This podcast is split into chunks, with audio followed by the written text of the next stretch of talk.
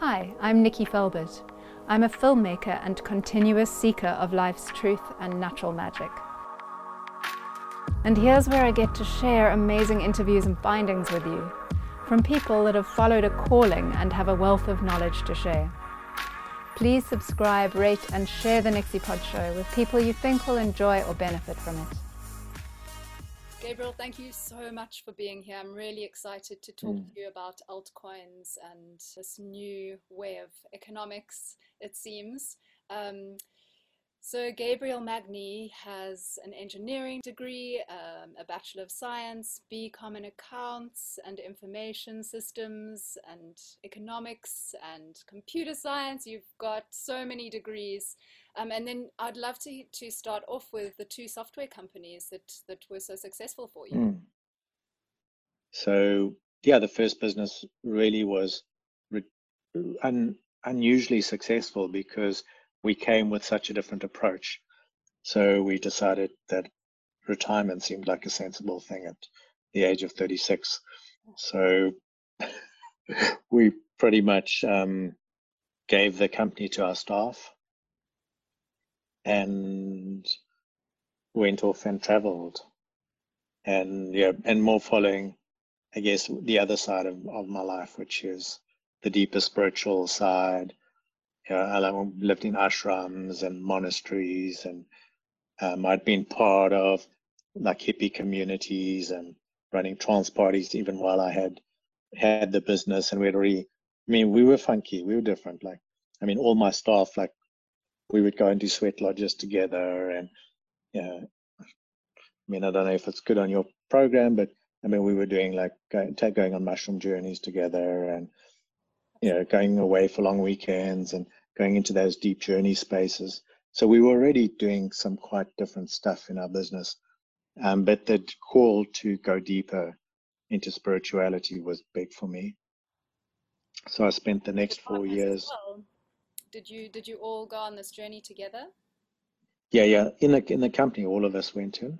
Yeah, um, yeah, and it was quite radical because we had a very diverse group of people. Yeah, so we'd have people come to the like mushroom journeys who were really very strong Christians, and they wouldn't take any mushrooms, but they would come to the journey and sit and be part of, even though they weren't taking any substances or taking any plant medicine. So it was a little bit of a, for me, it was beautiful. Yeah.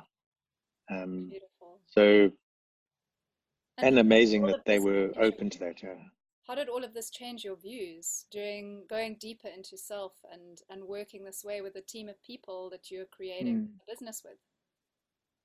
I mean that that had that had always been the big interest. And in that team I got that sense of what it what happens when I guess a group of people really learn to care and love for each other. Um, yeah I'm still friends with those guys today. We still yeah, we still remember those times in that funny little caravan on the far end of the plant with our own little coffee machine and yeah, and just the rituals that we set up. Somehow the team that came together could all drop into deep connection.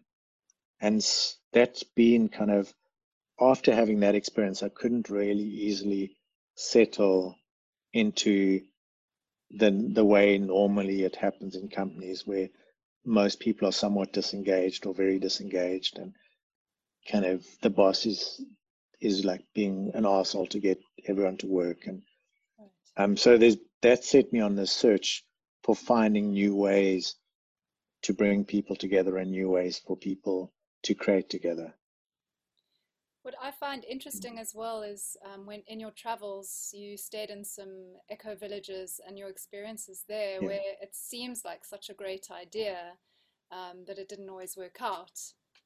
Can you tell me a bit more yeah. about that? Our communities are, uh, yeah, this endless attraction. I think most of us that are looking for new ways are deeply attracted to communities. I mean, since the 60s, you know, communities have flourished and then disappeared and flourished and disappeared.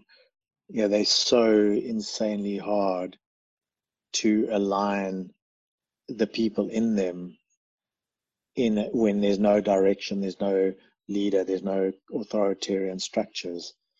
And then how do you align the people in the community without the authority? And obviously, the people you want in the community are the type of people who don't want an authority. So, like with all the best intents, they usually fall apart, and it usually lands up being interpersonal, political, like maneuvering that destroys the community. So, yeah, I lived in uh, communities in Brazil and you know, in South Africa as well. Um, I mean, our community kind of got destroyed by a fire, but it it had its set of strife in the like that social political realm before that. And I mean, we kind of knew it, and we were looking for how do we solve it, like bartering. We didn't want money, but bartering was difficult, and just nothing. Seed trading, and we try, we're trying all different ways, but nothing really seemed to replace this thing called money, that the fiat money system. Um, and when and that fiat money system just was always a strain because, I mean, I was lucky that by that time I didn't need to earn money, um, because I was living off of off of the rental from our properties. But for other people in the community, it it's a survival issue. Yeah. Like they need to they, they need to get enough resources to live. And yeah, I think it's exceptionally hard for a Westerner to go back and live the way a pygmy lives. I mean, we can do it for some months, but to live at that very basic level where you have like maybe two pieces of clothing, two different you know yeah. items of clothing, and that's and you eat more or less the same food every day, and yeah, and if there's no food today, you eat the bare minimum that there is, and tomorrow is another day, and there'll be food. Wow. It, it's a very different life.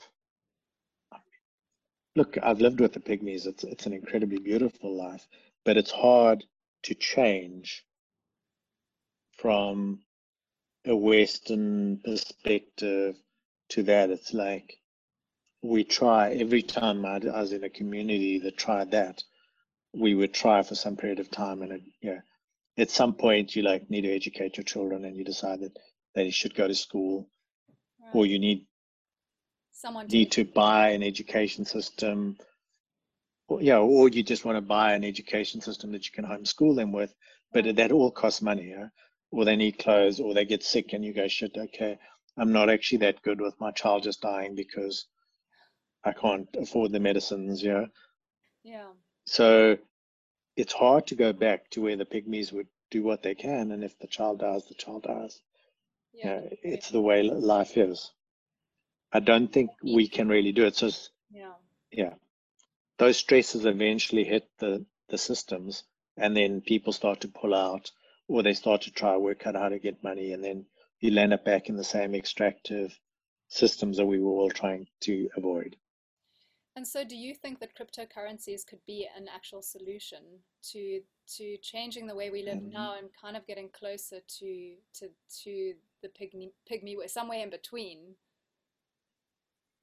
Yeah.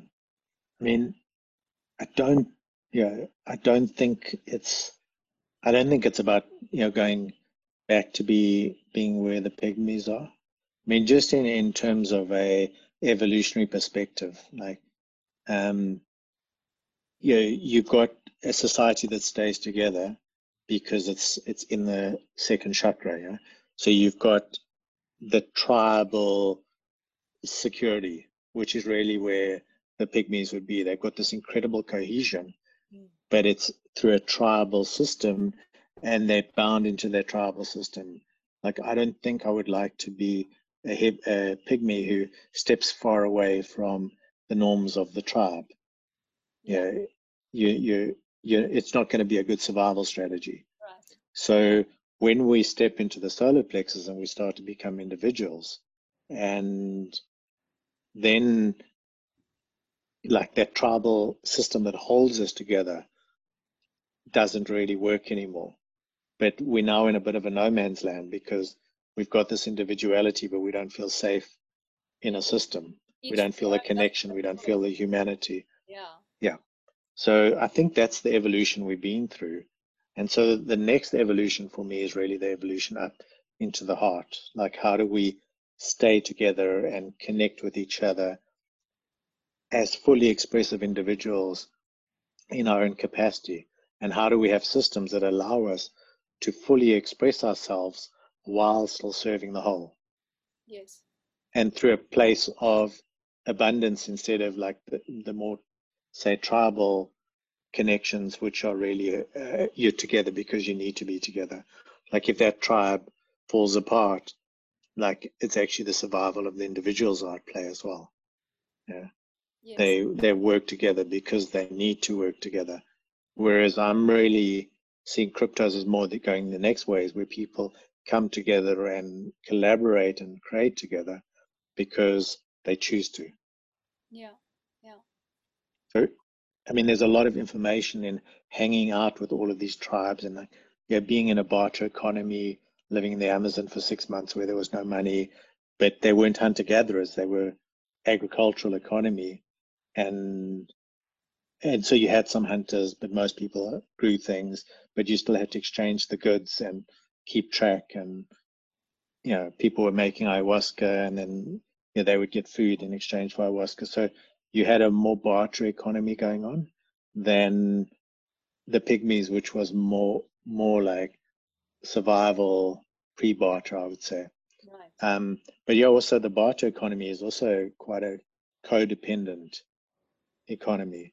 Yes. So I'm really seeing it as this movement from codependency to independence, which we've explored wildly for the last few thousand years. Yeah. yeah. And we've seen the negative consequences as well as the positives.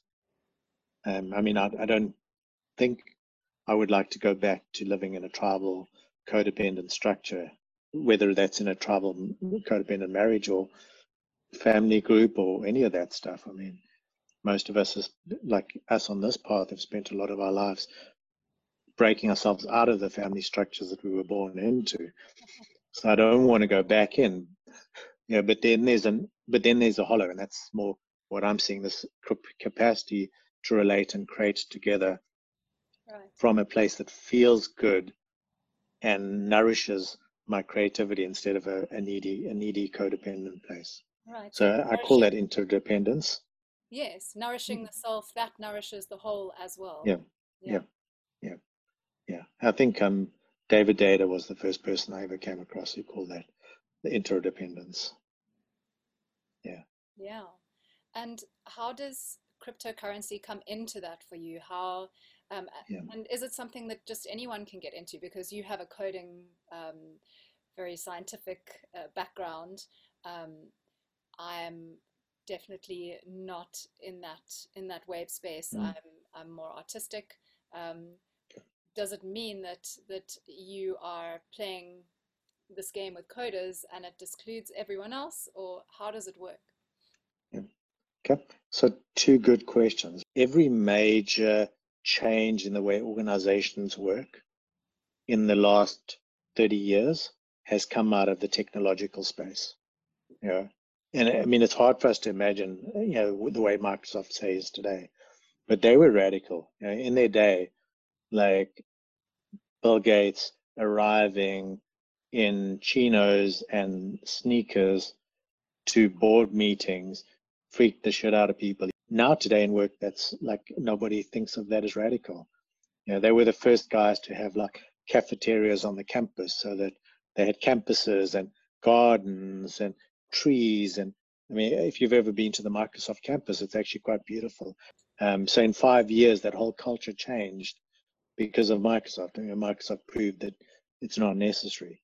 Yeah, and then obviously, I mean, we know Google and how much impact Google and their 20% time and their wild workplaces, that impact of that had on the bigger culture of people realizing you didn't have to control people as deeply as you did. The culture of what's possible is really usually defined at the leading edge of software development technology. So you're comparing the cryptocurrencies um, to a computer, the computer culture. In the beginning, it's a few people that are growing it, Um, and then as people, more people start to understand it, um, more people can start using this thing that that can help the individual and the collective at the same time. Yeah, yeah, yeah, yeah. I mean, and it's genius in that it's um, it's sucking large numbers of people in to learn it. Yeah, whereas the computer tech, we were being sucked in just because of excitement. Yeah. Here, you're sucking large numbers of people in who are putting a lot of energy into A, trying to learn it, but also B, how to make it more understandable because the gains that are being made are just abnormal. You know, like, I mean, really, like, you can't make the type of money in the stock market or anything else at the moment that you can make in crypto. So, where do we start? Where, well, I mean, um, so maybe we answer the first part of your question first and before we go into where we start.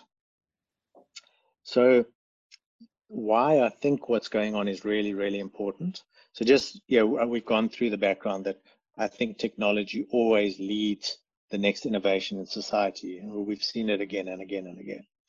And, um, and I think that, you know, by its nature, it, it is a little difficult. So it is a little bit inaccessible, but it's not that inaccessible that the average person can't figure it out if they take the time and attention to put it in.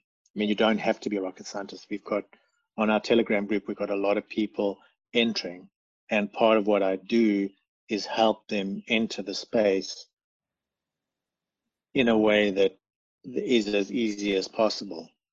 Because I mean, I know even as a technologist, me entering the space was tough. Yeah. So we we try to help that that on ramp on ramp. But um, so just to put that aside, it is accessible. It is difficult. Okay. So anyone and you can. Group? Yeah, yeah, yeah. It's an open. It's a public Telegram group. Yeah. Great. Then we'll put yeah. the link. Uh, we can we can pop a link in. Yeah. Great. Yeah, but then yeah, there's layers. Like, yeah, maybe you just get involved in Bitcoin. I mean, that's yeah, maybe you just buy Bitcoin. Like, yeah, Bitcoin's still gonna do a five x. Will most likely be doing a five x this year. I mean, that is still unreasonable gains for most people. Five times, yeah. Gaining five. I mean, yeah, the the highest probability. I mean, we can't know everything, and black swan events can happen, but the modeling of stock to flow and all the logistics and the fundamentals of Bitcoin really point to you know at sort of two hundred thousand dollar Bitcoin by the end of this year, early next year. I mean, we don't know how long the bull run's going to run, and we don't know. You know, we those are unpredictables. Yeah. But the models are fairly reliable, and have been fairly fairly reliable for the last three bull runs. So we have a ball ballpark figure that you know you're going to be 150k 400k somewhere in that ballpark Bitcoin by the end of the year, yes. early next year. So there's still uh, unreasonable gains to be made just by registering on an exchange and buying some Bitcoin. Right. And but so if you really just to yeah? interrupt by by bull runs, you mean when it when it goes up exponentially? Yeah, yeah, yeah, yeah. The bull, yeah, the bull is the bear. Is the drop? Attacks this way, yes. pulls things down, and the bull attacks this way with the horns going up. Yeah, so that's where bull run and bear market come from. So yeah, basically it's when when it goes like that. Um, and yeah, Bitcoin has this reliable. That's where you know anybody can get educated on this stuff. Like this is anyone with an interest. But yeah, yeah, you have this halving event, which every four years the supply of Bitcoin halves, and that creates a supply squeeze. Um, the value of a store of value is based on its scarcity. So when you halve the supply, the scarcity increases. You know, so a valuable item that is scarce, like a piece of land next to the sea, if it's the only piece of land next to the sea like that, it's much more valuable than if there's thousands, yeah, right, of right. pieces of land to choose from. And with so that's what basically happens. Yeah, and so with yeah. Bitcoin, when the amount of Bitcoin runs out that people can actually buy, um, there's still a lot of Bitcoin in the pool for people to work with. So every four years, Bitcoin halves the the flow, the new Bitcoin, and then Bitcoin suddenly becomes a lot more valuable as a as a thing to store money in. As a commodity. Okay. And, and so you don't as a commodity, yeah. You don't have to mine Bitcoin to to to buy it. You can just buy it. Oh, you just buy it. exchange. Yeah. Yeah. So that's also so the easy entry is somebody just starts off buying Bitcoin, but I would never say just buy it without knowing. Like you you really want to go down the rabbit hole of understanding what this thing is because you know we have the saying that the weak hands get flushed Right. Yeah. which basically means the people who have bought bitcoin just because they think it's a clever thing to do but they haven't really understood what they're doing like they've just bought it because their friend told them to buy it yeah the price goes up they think they're geniuses and then the price does a 30 40% dump and they panic and they sell Yeah. And the people who don't do that make the money and the people who do do that lose money Yeah. so anybody who has bought and held bitcoin has never lost money Yeah. because we're the price is higher than it's ever been Yeah. but the people who buy and then sell can lose huge amounts of money and i mean the number of people i speak to who bought at some sort of a peak because everyone told them how much money they'd make and then they sold at the bottom of 2018 and they lost like 70% of their money is legend yeah Mm. but if you bought there and you knew and you understood what you were doing and you held then you today you're smiling Yeah. you bought incredibly cheap bitcoin Yeah. yeah four years ago you're like wow i got it so cheap and if you bought it eight years ago even cheaper Yeah. Yeah. so that's for me but yeah if you're prepared to educate yourself then then bitcoin's an easy place to start and you're going to get really good gains And is there anyone that you would suggest for people to um, to follow or listen to apart from yourself um, about? Raoul Pal, Raoul Pal from Real Vision, um, Pomp, Pomp from Pop, Pomp Podcasts. They're really good, like macro guys. Yeah, they're really good at communicating what Bitcoin is to people that are maybe entering the space new, that are a little bit new to economics, a little bit new to all that stuff. If you go through their podcast and you look at their, what they have to say, Michael Saylor is incredible.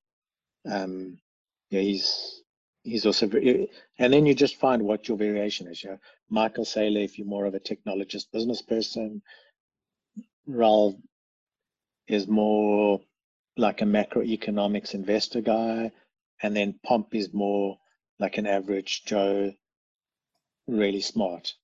Um, yeah, and I'm sure there are others, but those three have been very influential for me in the journey. Thank you. And if you are Mm. looking at buying other altcoins, other cryptocurrencies, um, maybe um, Charles Hoskinson, um, because he has a, I think, a daily um, podcast. Um, Yeah. And what, what are your views between um, the Cardano and the, the Polkadot? Mm. Uh, which are the altcoins? some Um, of the some of the yeah. Well, upcoming ones. Some, yeah, yeah. Um, it, it's a difficult, difficult question in some ways. I, I've got to. I mean, it's a point where I kind of have to just move to my intuition. Yeah, like on a technical perspective, hard to really evaluate Cardano. Um, because there's not enough there for me to play with yet. So I've gone deep down that rabbit hole. Um, so I've really based it on the fact that I've run my own software projects for so long and I've coached so many startups and I used to coach like some of the top dev teams in, in South Africa um, in, in my previous life. So uh, there's a sense that I get when a project is buzzing and a sense that I get when it's not. Right. Okay. So yeah, and this gets in, into stuff that I, so when I feel into Ethereum, I feel like something that's confused and not really able to move with any speed. Okay. And I can go into technically why that's true. When I go into something like Cardano, I see for what I feel for me is the error of a good engineer trying to write perfect software, which typically does not work. Like software is a highly malleable, highly changeable thing. Yeah. So it's it's a little bit different in blockchain than in the rest of the world, but typically in the normal software world, we had a graph that we'd look at, and it just took the success of your project based on the number of months from when you started writing the code to when you delivered. Okay. And if you had got to 18 months and you hadn't yet started delivering, the probability of success was less than 1%. Interesting. Okay. Because, you know, software isn't just the software. It's the, it's a learning mechanism. Like if we treat software as software and technology, from, for me, we lose what it actually is. Software is an, an intelligent, adaptive learning, self-organizing system. If you include the humans who are writing the code and the humans who are using it. Yeah? Yes. Okay. If you exclude them, it's a bunch of lines of code that do something. But it can't be excluded because it's this evolving system. The people writing the code are learning all the time. They're learning what this thing actually does. And the people using it are learning all the time. And those learnings that are happening between those two groups of people are being embedded in the code. Right. Okay. Yeah. And so if you if you design it from a puristic perspective up front, what you've done is you've designed it from your own perspective without the learning and the feedback. So when I take Cardano, you know, Ethereum has gone the one way, which is throw a lot of code out fast and fail fast, mm-hmm. which is a pro- approach I much prefer. Right, fail, fail and, on, the, and, on the code, you mean? Because it's obviously doing quite well right now. Yeah, yeah, but yeah, I mean, it's, on one sense it's doing well, on the other sense it's failing badly. Yeah, but yeah, it's like it's like make mistakes and and trust in your capacity to fix the mistakes. Cardano has gone the other way, which is like engineer everything to be this perfectly engineered system and don't go live until it's this beautiful, perfect, pristine thing. My experience in software says that does not work. In blockchain, it might work. I, like, who knows? It's a new world. Right. But for my taste, I have no attraction to that. Yeah. Polkadot for me has this balance between the two. Yeah, they've got a huge community of people, very open, very easy to get into. They got like more than 300 projects already building on Polkadot. So very accessible, lots of life going on. Most of the really big coin issuances this year that have done amazingly well have been on the Polkadot ecosystem, even though it's not live yet. So yeah, like Bridge Mutual doing like a 40 times from launch to where it is today. Uh, like these type, they're all Polkadot projects. So there's an energy in Polkadot where a lot of projects are coming there. A lot of Ethereum projects are porting to Polkadot. So mm. they're not not that they're leaving Ethereum, they're just porting so that they have a foot in both on both sides. Yeah. So when I feel the energy in Polkadot, it attracts me. Like for my frequency, my love, my resonance, I love it. And then when I look at the architecture and the design and that, I love that. And but mostly what I love is when Gavin Wood speaks about it and the team speaks about it, in that they're starting off going, this is not a technology. What we're really developing here is an entirely new way possibility for organizing humans. And I had come to that realization with Ethereum, even though I was being highly frustrated by many of the shortfalls that are in Ethereum today. I was coming, like, I was realizing that what we were in is this incredible capacity to actually reinvent the way that people come together and coordinate their economic activity and not just in small groups, but across the entire ecosystem. So obviously when I find a project where that is the stated purpose of the project, and then everything in the project is designed to do that. Yeah. Not solve technical problems, but solve the human problems of how do people create this new way of organizing humanity. Um, you know, for me, that's like it's a full yes. Yeah, and not just a so way, I'm a, a sustainable way. It's a it's a radically new, sustainable way. Yeah, and, And to be fair, sustainable, if, if you can this started in Ethereum. Okay. So sorry. yeah, no, no, perfect. So I mean, this I started realizing this in Ethereum. So like, there's a part of me that, like, I mean, I just kind of said uh, there's a lot of me that doesn't like Ethereum because it's got a lot of things that don't work very well.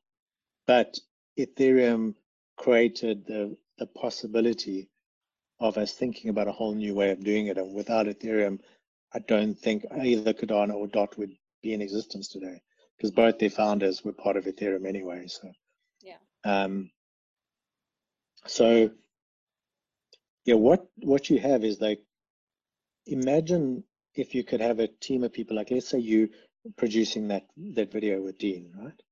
Yes. And one of your challenges with producing that video would be something like how do you get people to become involved in your project and contribute and how do you reward them for the contribution Yes. our traditional way of doing that is with fiat money yeah Yes. so you say okay well yeah i'll pay you this much and you do this work for me and i'll pay you per hour or maybe i'll pay per, and you get into these chunky ways that don't necessarily align the person who's helping you do the work with the success of the project. Okay, and don't necessarily enhance the way that you collaborate. Right. Now, imagine if you could create a tokenomics model which went something like okay, the people who are early contributors to this space earn the tokens in your ecosystem. Yeah which would be your greater ecosystem, not just this movie. But I mean, you could design it just for this movie as well, but you could design it for all the movies you ever produce as well. Yeah. You, yeah, but you can play now, and you can say, okay, well, maybe I'll give you some fiat currency because you need to live, but most of what you le- earn is going to be the tokens in this system. Cool. Okay, so now, and now you can start to really tweak it. You can go, and while the people who get into watching your movie early, you can also drop those tokens on them because those people have value. You know, the, Yeah. the ones who come to your movie early and tell other people about it. Your, your in fact, your, your movie won't succeed without them. Yeah. Yeah, and the people who blog about it, the people who write about it, the people, you could find tokenomics ways of rewarding all of those people Yeah. and Dean for his stuff, and you could even say, you know, some of it goes back to the tribal people where the knowledge comes from. I mean, I know Credo Mutwa was involved in communicating a lot of that knowledge with Dean Dupree, so like maybe it goes back to those ancestries, and and you could design a tokenomic model where those tokens are distributed in in a certain way. Oh my gosh, I'm Okay. excited. I love this way. Yeah. and and then yeah your project succeeds and you start to maybe people have to, to watch your movie i mean if you were in a fully into a crypto ecosystem you would say okay to watch my movie you have to buy these tokens yeah. okay so you have to buy the tokens you have to pay these tokens to watch the movie Yeah. and if you really love the movie you can even buy more tokens and hold them because you think this movie is going to be such a success that the demand for these tokens is going to go sky high. And I love the movie so much that holding these tokens is going to bring economic value to me in the future. Right. Okay. Which is really like, yeah, you're kind of mixing a bit of multi level marketing almost into it because now I hold the tokens in your movie. I'm incentivized indirectly to market your movie. Yeah. Yeah. So that's that's how that would work. And you could have internally any structure you wanted. Yeah. You could have a totally hierarchical structure where you're the boss and everybody listens to you and you direct it, no problem. Or you could try a more organic structure, or you could play with any mix of those that you want within your little capsule. Mm. Now, if I'm doing something separate here, and I've got my own little tokenomics with our little group, and we're you know helping new ideas come to fruition, and you know linking investors up with early startup ideas, and we develop our own tokenomics around that. Okay, and now you and I collaborate. I could be giving you some of the tokens in my project. You could be giving me some of the tokens in your project. Um, yeah, but let's say one of the people in my project I recommend your movie to, and I say, really watch it, and that person's been earning tokens in my project. Right. You know, in the project that we've started. So in this project now, he's been owning, we're calling them U tokens at the moment. Yeah. Yeah. Your own unicorn. Yeah. Right. So and your own unicorn. Can you explain the unicorn, the idea of the unicorn, uh, those that don't know.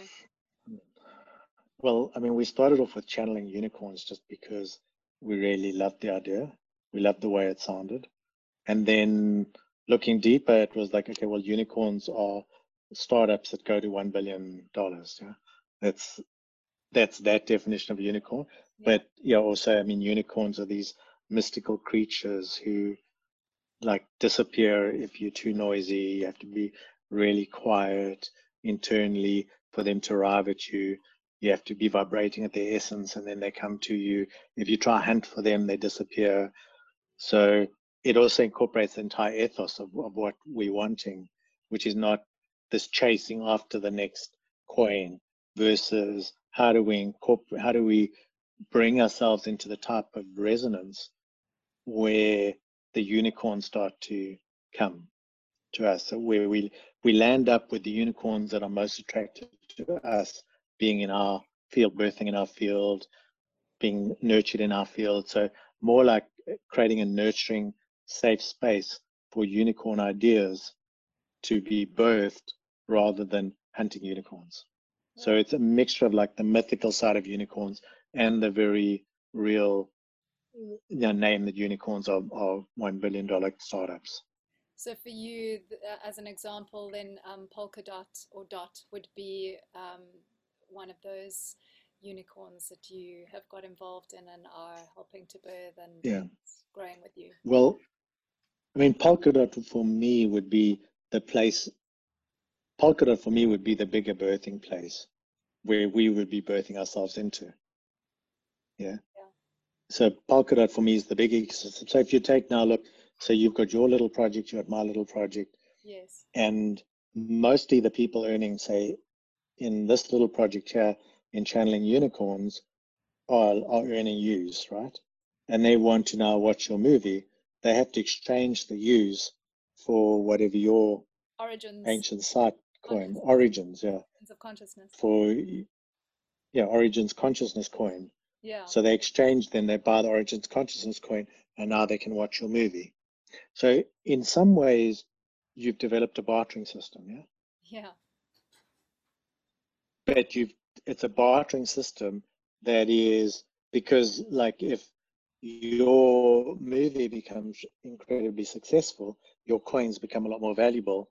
And if mine is not yet that successful, then the use that this guy's earning are become worth less and less of yours because yours has more value. Yeah. And the same if the other happens. So you've got this continually adjusting bartering system based on where people find their value at the moment. So you've got you start to get a, a bigger ecosystem where these things interact that allows this continual balancing like we see in nature, you know? Like some seasons these flowers bloom, and they you know later in the season those flowers bloom later in the season those flowers. some seasons that are exceptionally rainful rainy these bloom another season where it's drier those bloom so you, you've got this system that is continually adapting to the environment and to what is wanted and it's been adapted through each system having its own tokenomics wow now sounds a lot like our two systems it's exactly like nature. I mean, that's why like that's why when I got into it, I was being blown away. It's like you're spending this time really studying regenerative agriculture and how to regenerate soil and how to create healthy soil.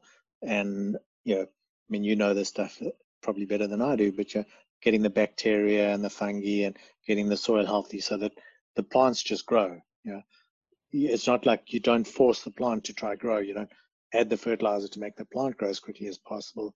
You just keep making the soil really healthy and the right plants grow at the right time.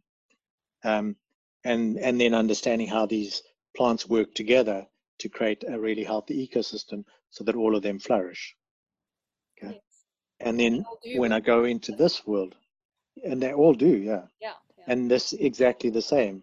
Yeah, but this plant has its own economic structure, if you want to call it that.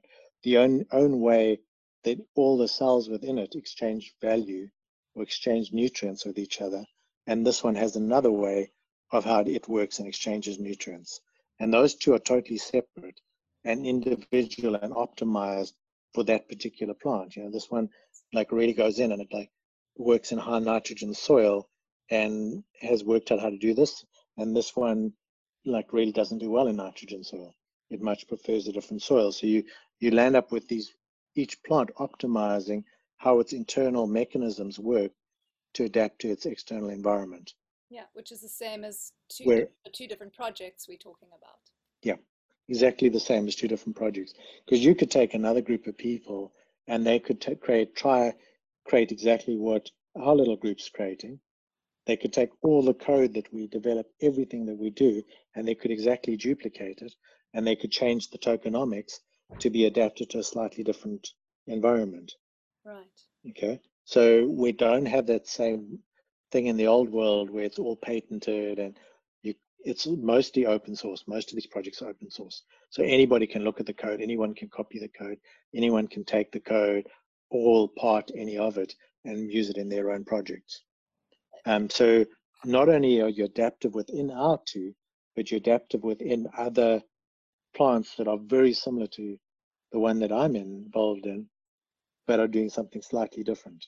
And if that model of the way they feed economics around is more suited, they will win, right? So if let's say we create this little project and I try to extract most of the wealth from it. Yeah. Which is the way the traditional systems like Facebook, Google work. You've got a few people that extract all the wealth.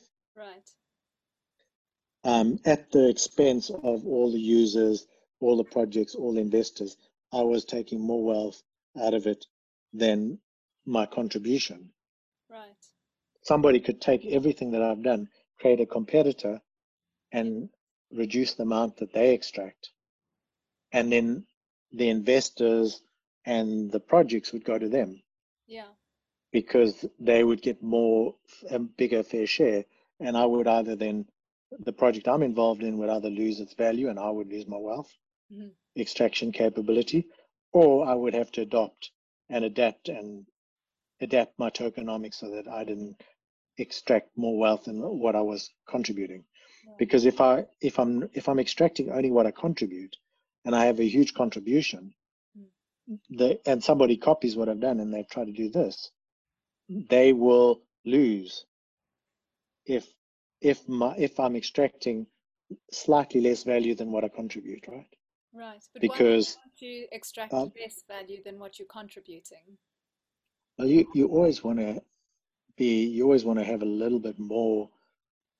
You always want to have a little bit excess on the contribution side than the value extraction side, because that I mean that's like if you try if you try and make them equal, it's like as you earn money you spend it. You know?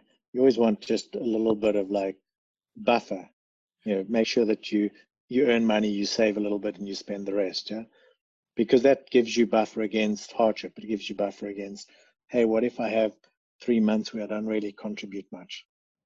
Um, like, yeah, so they rather build a little bit of buffer in the contribution yeah. now, so that we can go through a few months where I get distracted or I get ill or whatever happens, and the ecosystem is still healthy. Yeah. But if you're extracting less from the um, than what you are contributing, then it's the opposite of that. Then you are contributing, and you're contributing yep. more, and you're not. So the rest, so so um, the the amount that you're contributing, some of the um, the gain of that is going to others. To to the other people in the ecosystem, yeah. Right. And, and Which by doing that, it allows the whole to to to to hold everything up. Yeah, it's like that the mother plant, yeah. Yes. Yeah, the, the mother plant that feeds off. I mean, you even I mean they're showing now with trees that like you know a tree will preferentially send nutrients out to its young, yeah. Other than it'll also send to all the other plants around it, but it actually somehow can identify the saplings that come from it and it can send nutrients to them. Yes. Yeah. So it's in a way extracting less value than what it's contributing back because the healthy ecosystem allows it eventually to survive better if the ecosystem is healthy. If you extract more than what you contribute, the ecosystem becomes unhealthy. Yeah. I mean, I would argue that that's happening in Facebook today, but it's just my, that's for me anyway. Like it feels like Facebook and the advertisers are extracting more value than the users. And like so I'm kind of out of Facebook because I don't like feeling like my value is being extracted excessively. yeah. Um, yeah, and I know there are millions and millions of people that are still on Facebook and great, but for me, it just got to the point where no one no longer wanted to be with it, Mm. so I just stepped out. Um, Yeah, and more and more people But you're- like that and talking about. I suspect so. yeah. yeah. So you wouldn't have that type of system be able to happen because, like, if you take something like Polkadot, You're talking not only do you have so in a yeah Polkadot being altcoin, so yeah so Polkadot would be like the entire ecosystem. Yeah, it would be the field within which we exist. We're individual plants. It's the field within which we exist. right It's the thing that gives us. I mean, it's so crazy that the thing that Polkadot's built on is called substrate. Yeah, beautiful it's it's the it's the thing on in which we grow. yeah Yeah. Um, so basically, we would be building our individual projects within the Polkadot system ecosystem, and the Polkadot ecosystem is really there to give us a lot of the structures that allow your coins to be exchangeable with my coins. Right Okay. And even that my developers could take our coins and that they earn and they could deposit them in a, some place and earn interest on it of some sort. Yeah? Yeah. So like replacing the banking systems, the exchanges, the insurance systems, you could even take out insurance. Those would be other projects in the Polkadot ecosystem. And at the moment, those projects that I'm talking about, those are the ones that are getting all the attention. You know, the things where you exchange value and the things where you can take the value that you've acquired, put it somewhere and earn interest on it, or take the things you have and borrow money against. yes All the things that we expect in a banking system are all being built out. You know, that I can get insurance, so I can go shit like, you know, I put a lot of money into that contract and I'd like insurance in, you know, in case that contract goes bad or you know that project goes bad. So all of those things are being built. That's what's happening now. So you the project like you your project probably wouldn't be successful right now. Hmm. I mean, it could be. I would still do a token issue for it, but it wouldn't be in the center of what's happening now because the things that are, allow us to live in it are still are being built out at the moment. That's the exciting projects. yeah Now, I mean, this loops us back to your first question, which is how accessible is this to ordinary people? yeah I mean, if you're not prepared to start to learn you know, about exchanges and economic systems and tokenomics and gamification and yeah, maybe like I've learned more about economics. I thought I knew a lot because it's been an interest of mine my entire life, but I've learned more about it in the last year than I have in the rest of my life because it's so relevant. Yeah, you know how it is when you're interested and it's relevant, the rate of learning just skyrockets. But if if you don't, if you're not interested in disrupting the fi- current financial systems, replacing the legacy financial systems, um, creating a new system that creates a capacity to be fair because that unfairness in our we talked about the extractive capability of Facebook or Google or central governments or banks or all of them are based on a, a legacy economic system. Yeah, like there's a way in which we built an economic system that makes it almost impossible to create collaborative communities yeah like i was describing before yeah. and they're always the easiest way to build a, anything in the legacy economic system is through hierarchical systems. Mm. yeah. Which and i mean and it makes sense. Yeah. It, it hasn't worked. And it, yeah it makes sense. Like if you think what we were is we lived in a big ecosystem and we were these tiny little tribes yeah. and a hierarchical system within a tiny little tribe within a big ecosystem worked perfectly well because you had this hierarchical tribe and that hierarchical tribe and that hierarchical tribe and they all interacted in some way sometimes peaceful sometimes more violent. Mostly actually we think of it as violence but mostly those tribes traded with each other and exchanged value and wives and you know etc because they needed to keep themselves genetically healthy they needed to be exchanging genes with each other. Um, genes and food and whatever so as a tribe. it was mostly yeah food pottery i mean whatever they were creating as separate tribes they were exchanging with each other all the time. Um, but internally they were usually hierarchical. Yeah. so when we became bigger and became agricultural we took how we knew how to organize people which is hierarchical and we made it bigger.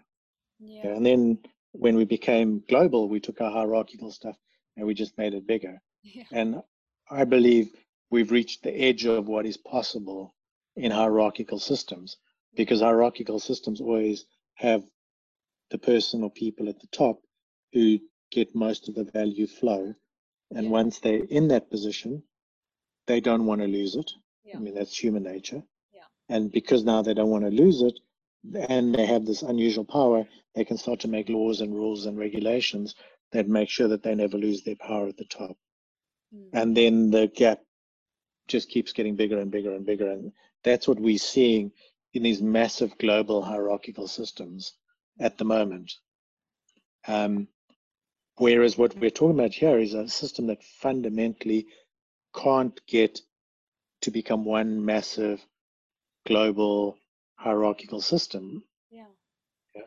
and part of it is the beauty of the regulators Yeah. because the regulators would love to take this stuff down Hmm. but if there's no central authority yeah the regulators don't know how to deal with you like how does a regulator go if if you have a company in a hierarchical system the regulators who live in a hierarchical system can use their rules to to stop you from doing what you're doing. Absolutely. And that Yeah. we see that all But the if- time. Yeah, endlessly yeah endlessly. I mean yeah. everybody sells out and then i mean google with all of their ethos eventually start sending our data to the american government right. because they either lose who they are like lose their entire business Mm. or they give the data to the american government. And we know i mean snowden stuff is years old now. This is not new they, all, all the top american tech companies give all the data they've got on you to the american government for whatever purposes they want um, because they're a hierarchical system and therefore they can be controlled by another hierarchical system. But when you're decentralized and there's nobody you can go after, Mm. like who do you go for? You can't. can't uh, there's two So pods of things happening so it is completely decentralized all these pods of people, yeah, it's totally decentralized. Yeah.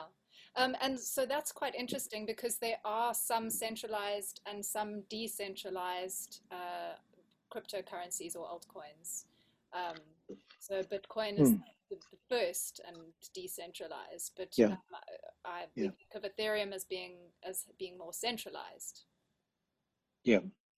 Um, yeah, Ethereum, yeah, Ethereum is a mixture, a funny one, because it's got the Ethereum Foundation. They don't have any real absolute power to do anything on Ethereum. yeah, but they can take Ethereum and they can create a new version, and most of the people will follow them. But if people don't want to follow them, they just the people who don't want to follow just take Ethereum and they go in the direction they want to. Right. So they they they basically fork Ethereum, and that's why you get Ethereum Classic, which was people didn't agree with the decision that the Ethereum Foundation made, and so they took the code and went in their own direction. Right. Um, so it's kind of this war of the commons type stuff that goes on in Ethereum. Like, you people fight over their viewpoints in this like common ground, and eventually the foundation make a decision, and the people who agree go with them, and the the other people can fork and go somewhere else, or they just get pissed off and go with them anyway. Right. Um, so that, but that kind of bazaar in Ethereum, I believe, is one of the major problems of Ethereum, is that it's very hard for them to shift. I think probably what I feel in their project is not so much technical. It's more like that they don't like their governance structures are so poor that they and to be fair they were doing this way begone you know like i mean they were innovating at a stage where like we didn't know this stuff yeah. We had bitcoin where like that's a total bazaar nobody can fucking do anything in bitcoin because like nobody can ever agree long enough on anything to do anything. So it just uh, it hardly changes. It's it's been the same for 10 years which is i love about it bitcoin. Like i know it's the same and will always be the same and my money's safe there, so it's a good place to put money. But if you want to innovate, I would never innovate in Bitcoin because you can't. Right. Like, you, how do you convince all the players to do anything? so Ethereum tried to do something different, but they've also yes not been successful.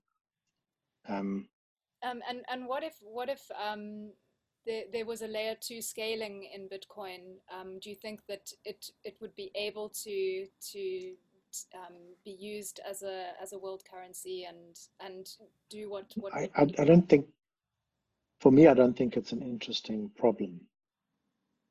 Like um I don't think that the payment to people is the most interesting problem in the crypto space.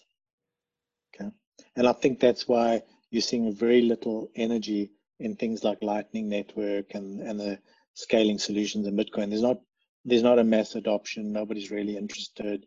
Great, it's out there, but nobody's taking it up. It's not that interesting. Right. Like people, you know, seven years ago when I first got involved in the space, we thought this was the it. You're like, oh shit, we're gonna replace Visa and Mastercard, and we're gonna. But uh, I've spent a lot of time speaking to retailers and trying to convince them to take anything else. And they like that 2% fee is not painful enough for them to move. Right. Yeah.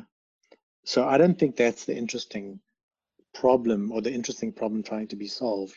And I think a lot of people that went off trying to solve that problem have resulted in coins that have been unsuccessful.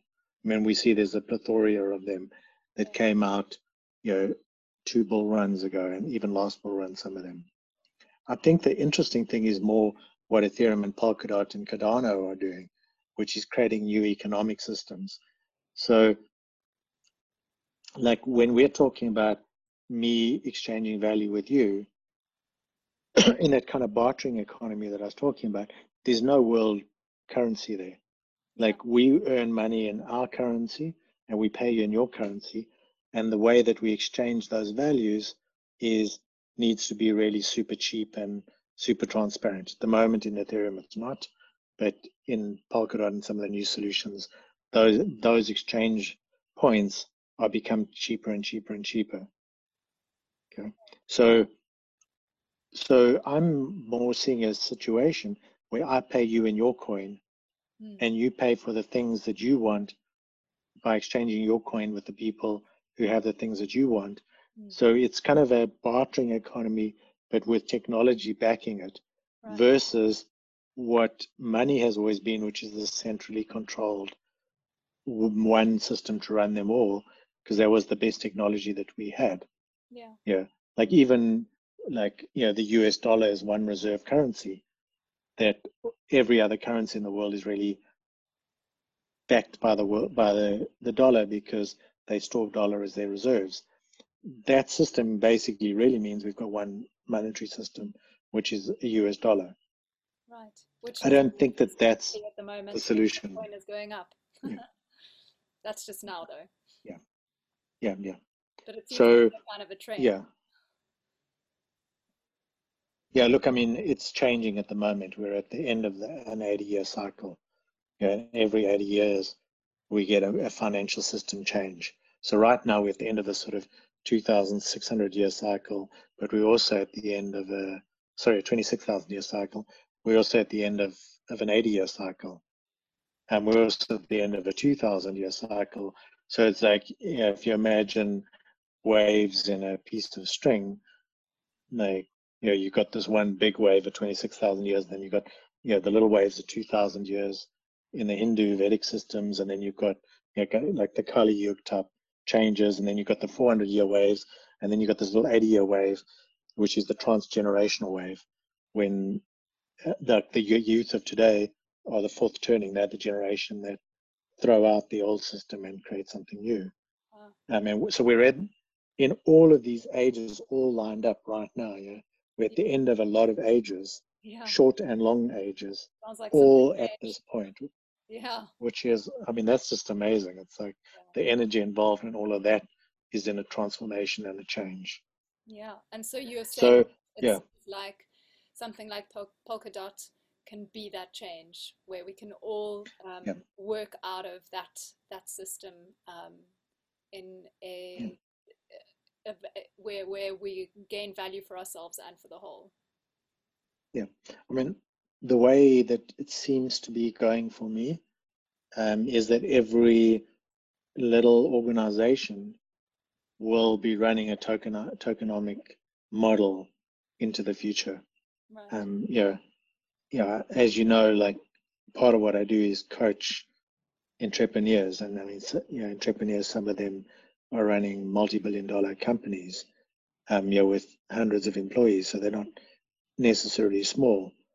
Um, but yeah, the, the fundamental problem that they, I mean, other than I'm mostly working on the internal nervous system stuff, but obviously we always touch into some of the other stuff.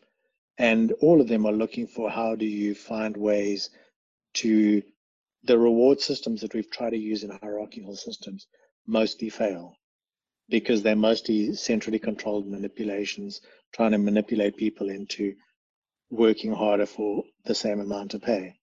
Yeah. Um, and or you'll end up giving them shares, but that's also become a you know shown to be a disaster. So all of these guys are actually very open to tokenomic models. Okay.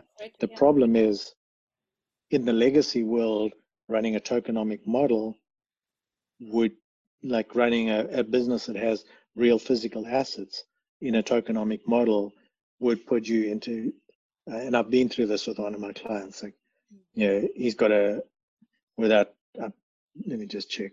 Okay, I can disclose some information without disclosing names or whatever. But yeah, he runs a very very interesting business where he's creating spaces that where people come in and they like will rent spaces, typically artists, entrepreneurs, etc., but also live in the buildings in which these spaces are.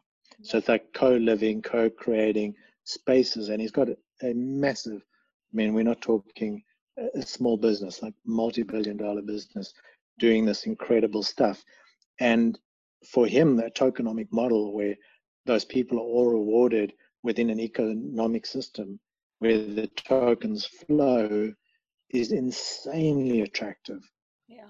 But when we went through and tried to speak to his lawyers about what it would take, they were like, "There's no fucking way you can run that."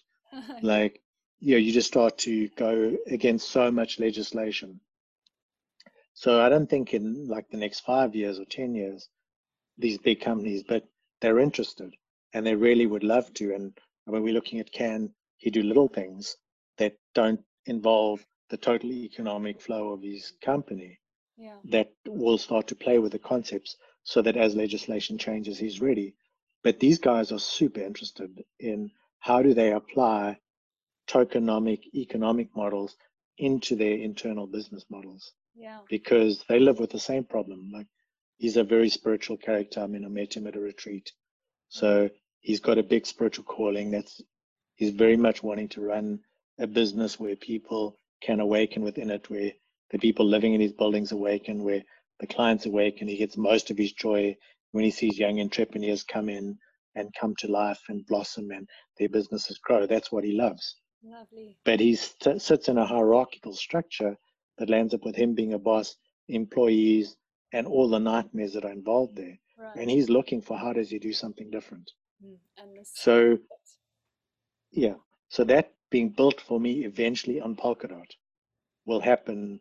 But yeah, we're talking now quite far out, in my opinion. I'd say, just because of the legislative um, nightmares involved in doing that. so would you say that the Because- big businesses are going to be the ones that do start this, not the startups, because it's it's an issue with legislation?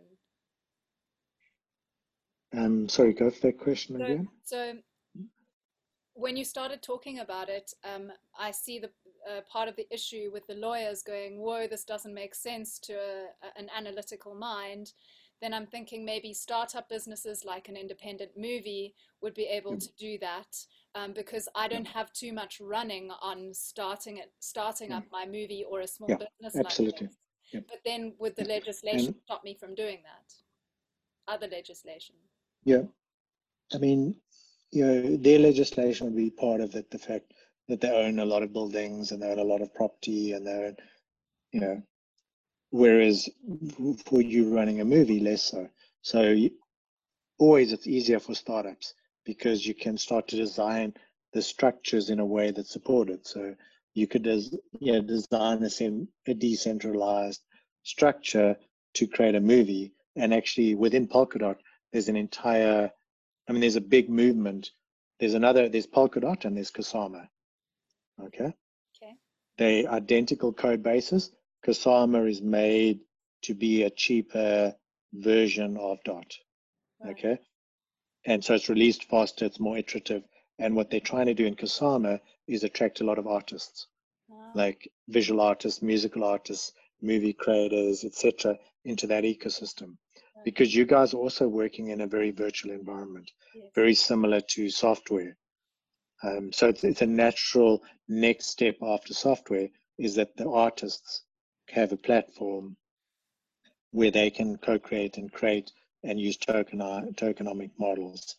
You know, when you start to own buildings and factories, then you start to run into legal stuff.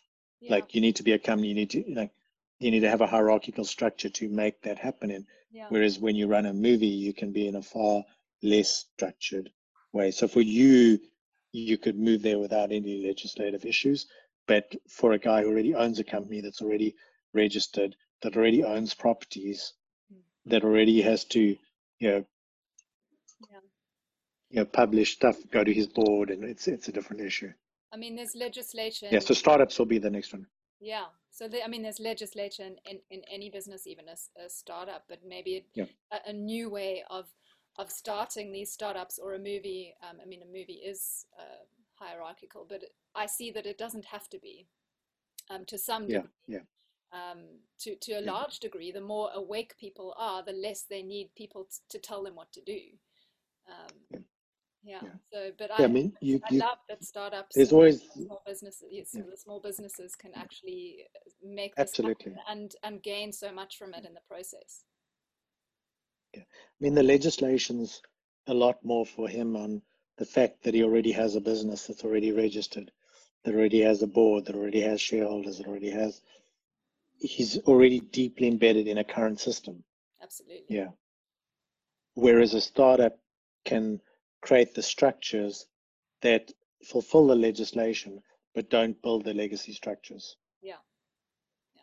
So, a very different world than when you're starting something new and you can design it to to comply with the legislation, but not go down a route that makes it impossible for you to change. Yeah. Whereas he's more in a route that he's already gone so far down Yeah. that it's impossible for him to not impossible, but very difficult to recreate. Yeah. It's we call it path dependency. Like the path that you took to get somewhere has a lot to do with where you get. If you went down this path already, it can be very hard to come here. Whereas if you start, it's easy to find your way there. Yeah, Gabriel, that is a lot of amazing information to think on, um, mm. and uh, thank you. That's given me that's given me personally a lot to think about um, in in ways that that I might mm. carry on and start movies in a new way. And for business, um, it's always been a worry for me how how it is so hierarchical and uh, doesn't seem to work. And and I really like this this idea of this model where you can still gain by um, by being a leader in your business or um, creative mm. industry, um, but allow others to gain from it as well, which is very exciting. Yeah. Is there anything else that yeah. you'd like to add before we finish up? I mean, yeah, just just on your, I mean, the last thing you said, it's really, for me, it's moving from the hierarchical structure to a relational structure. Yeah. Mm. So you're far more, we're far more in this relational, like leadership becomes more of a relational thing because people come join my team, you know, because this they're getting there's a relation there's relationships there's way of them being rewarded there but it's not because they're being employed by me as the boss. They're there of their own free will they're there because they want to be and they're there and then we come into relation with each other in that way. Okay? And maybe the things that the information that I that comes from my experience has value but it doesn't it doesn't make me the boss. Yeah. Yeah? It's still we're in relation with each other and they bring a different value and those values are rewarded. And maybe i get a little bit more reward because the historical background brings a bit more value but this guy could also come in and very soon start to add the type of value that also extracts a lot of money or gets a, a lot of reward. So you're really moving from these hierarchical masculine structures into the relational feminine structures. And you know that's for me if you look at the cycles that we're moving from a very masculine era to a very feminine era the having technology that is actually at its core relational instead of hierarchical um, and supports the relational structures for me is like mind-blowing. Um, and that's the biggest impact going forward is that we're actually building structures that support the transition we're going through as humanity instead of all the options that I've been looking at for the last 30 years was really that we were probably going to have a total washout and destruction yeah. of everything that existed and a rebuild of everything new. Yeah, like I couldn't see for many years any other way than the total destruction and crumbling and a total building of new because the planet's awakening in the same way that a human awakens. You know? yeah. yeah. If we resist those old structures for long enough, eventually it becomes. I mean, you, everyone I know who's awakened, the longer you resist and the more you resist, the more catastrophic the awakening becomes and is. Um, yeah, myself being in point. Um, whereas if you can actually find a way to embrace the new and start to orientate yourself to the new. Um, in the last like year or two, really started to meet a lot of people who have gone through the awakening process in a very gentle way. It hasn't been that destruction of everything that they were to create something new. It's been more of a gentle awakening because they've just slowly reoriented themselves to the new possibility. And I really believe that Polkadot, well, I mean, the whole space, but Polkadot for me is the, the one that has the most potential to do it, mm. is providing that framework or that substrate, the field in which we can transition humanity from this kind of disaster that we're headed for. I mean, yeah. it doesn't, you and I know, I mean, probably anyone watching your program knows We don't have to preach that, but we have that inner sense that the current journey we're on is an ecological and financial disaster. And yet we've had mm-hmm. no real way of knowing how to turn that ship around. Yeah. Like we've known we had to, we've been trying to imagine. I mean, I've been living in community, I've done all of that, trying to imagine how this new possibility would be Yes. and never really being able to imagine it, like truly. Whereas now is the first time in all of that time that I've I'm able to sense in my being the new possibility and how it's working and how the money is moving out of the legacy systems into these new systems. I mean, we just saw Tesla put his entire put 1.5 billion into Bitcoin. I mean, yeah, he's not the first, but you seeing how the money is moving out of those the legacy economic system into these decentralized um, systems, and every as that money moves, it feeds the new system. It allows us to grow faster. It allows us to grow better, quicker, and it reduces the war between the new and the old. And like actually, it's a slow movement, which Mm. I think is healthy. And we can't move too fast either. You know? Yeah. This new thing is not ready for the entire legacy world to move onto it yet. Right. So we don't want them moving any faster than they are across. Yeah. Um, but it, for me, gives us that gateway where we can build this new economic system that is fundamentally fair, fundamentally relational, Mm. um, and fundamentally friendly. You know, when you're not fighting to extract value, but instead you're getting value from your contribution and it's fair, Yeah.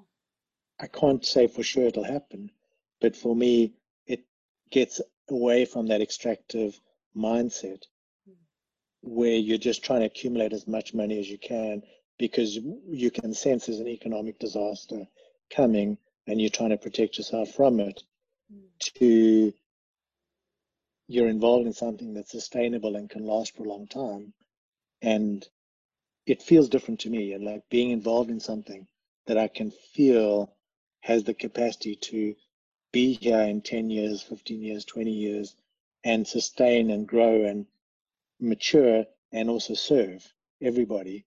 And then I can be involved. I mean, we come from South Africa, so I know what it was like when the apartheid era was coming to the end. I mean, it was probably a little bit before your time, but I, I was there during that period. Yeah, and we knew it was going to crash. We knew it wasn't going to last, and everybody just went in. How do you steal as much value out of the old system to keep as your own? And you know, I mean, we saw the government officials doing it. We saw private individuals doing it. Like everything possible to extract and hold as much value, so that when this thing collapses, you're got it. You, you're okay. Yeah. But when the system looks sustainable and it looks like it's going to be around for the foreseeable future. That need disappears. Suddenly, I mean, this is, I can only talk my own journey and the few people I've interacted with, but it changed from getting into crypto to make a lot of money Mm. so that I could be even more well in this collapse to more and more and more trying to find out how do I contribute to this as much as I can because this is so important. So Mm-hmm. I've noticed in myself a move from get into crypto to make as much money as I can Yeah. quickly and use all my Yeah. skills to do that. Yeah. Yeah, to contribute as much as I can and actually, yeah, in reality, the more I contribute, the, the more money I probably will be able to earn. But the internal change to the hope that we can actually come through this as a species, the importance of this for us as a species, you know, the alignment between this and everything I've been into my whole life, Mm. you know, is so aligned that I actually just want to contribute as much as I can. And you know, Michael Saylor's been a, and and obviously I, I get rewarded because I own a lot of dot. You know, I own a, I own a, even a little bit of Ethereum still. I own a lot of Kusama. So if it is successful, I also get rewarded. But it's also something else. It's like, how do I? It's so important for humanity that I want to contribute, and I'm going to get rewarded, which is a bonus. Yeah. And I mean, Michael Saylor expresses it so beautifully. He, he talked about he started off, he understood Bitcoin, Yes. and his next question was, how do I get as much of this as possible?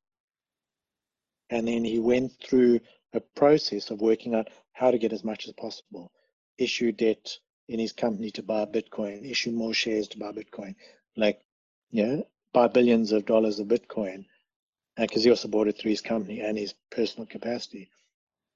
Um, so, and then he, he, his next step was once he had gone through that, is like, how do I contribute to this space and bring what myself and my organization uniquely have to this space because it's so important.